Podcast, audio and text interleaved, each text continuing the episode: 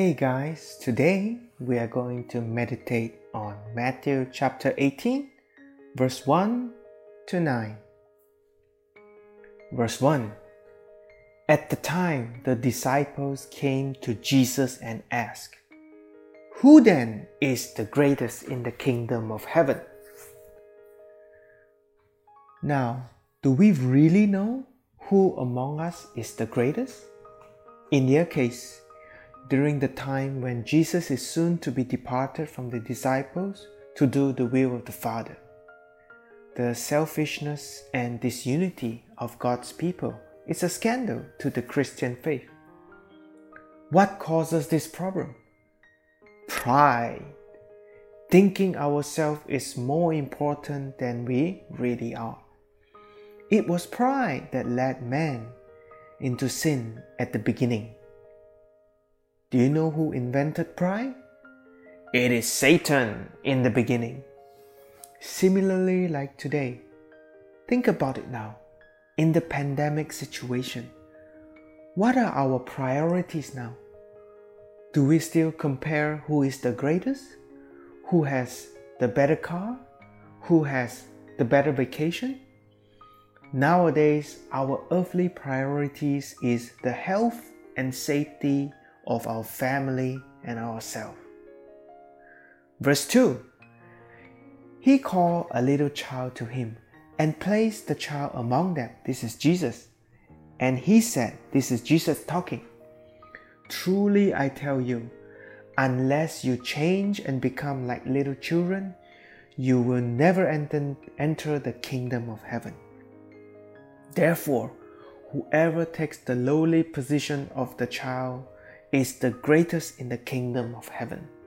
And whoever welcomes one such child in my name welcomes me. Jesus bypassed uh, the disciples completely and called a little child into the midst. This child was the example of true greatness. True humility means knowing yourself accepting yourself and being yourself, your best self, to the glory of God. An innocent and unspoiled child has the characteristic that make for humility. He try, he trusts the child. The child trusts, depend, and the child also desire to make others happy. The child has an absence of boasting or selfish desire to be greater than others. You know, in my younger days, I have attended church services with simple people. They are just vegetable sellers in the wet market. But I tell you, their faith in the scripture is much, much more because they are simple people and they have faith like a child. They have a childlike faith.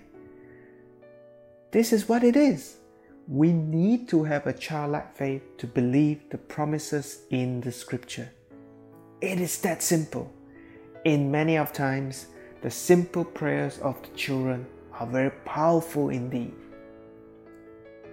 Let's let us continue. Verse 6. If anyone causes one of these little ones, those who believe in me to stumble, it would be better for them to have a large millstone hung around their neck and drown in the depths of the sea. Now, listen carefully now. Listen carefully. In verse 7, it says, Woe to the world because of the things that cause people to stumble. Such things must come, but woe to the person through whom they come. This verse is a warning to us as adults it's a dangerous thing to look down on the children because God values them highly. The Father cares for them, and the angels watch over the children. Like the Good Shepherd, God seeks the lost and saves them, and we must not cause them to perish. In these days, child neglect and child abuse, we need to take Christ's warning seriously.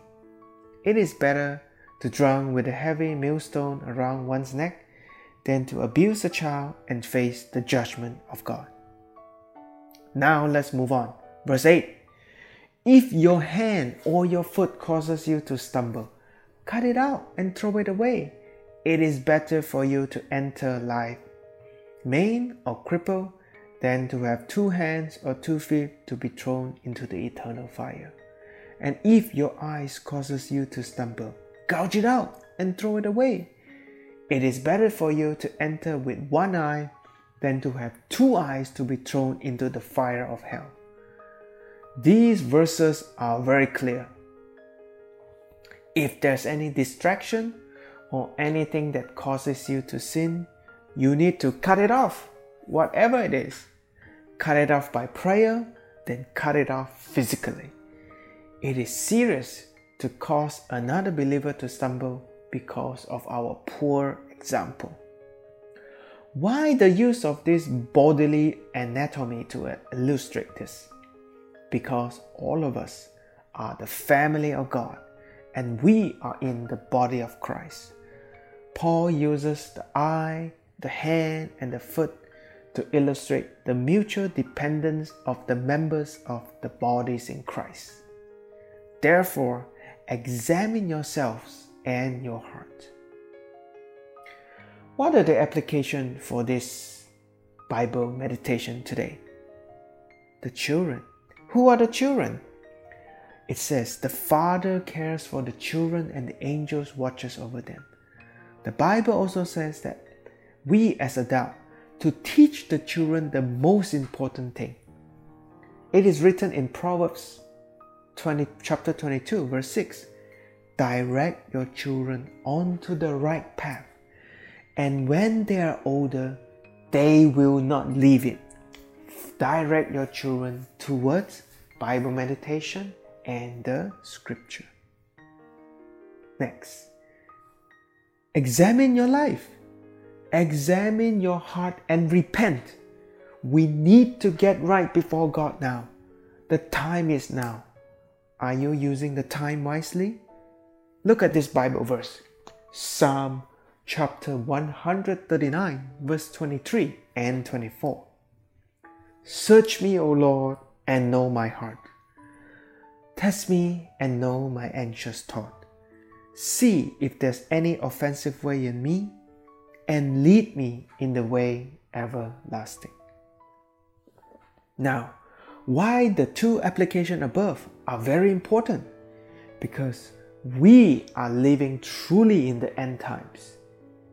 There will come a time that the Bible meditation that we have learned will be our only guide and our only beacon and our only light in this world. Thank you today for today's Bible meditation. I hope this message helps you and edify you. Thank you and bye.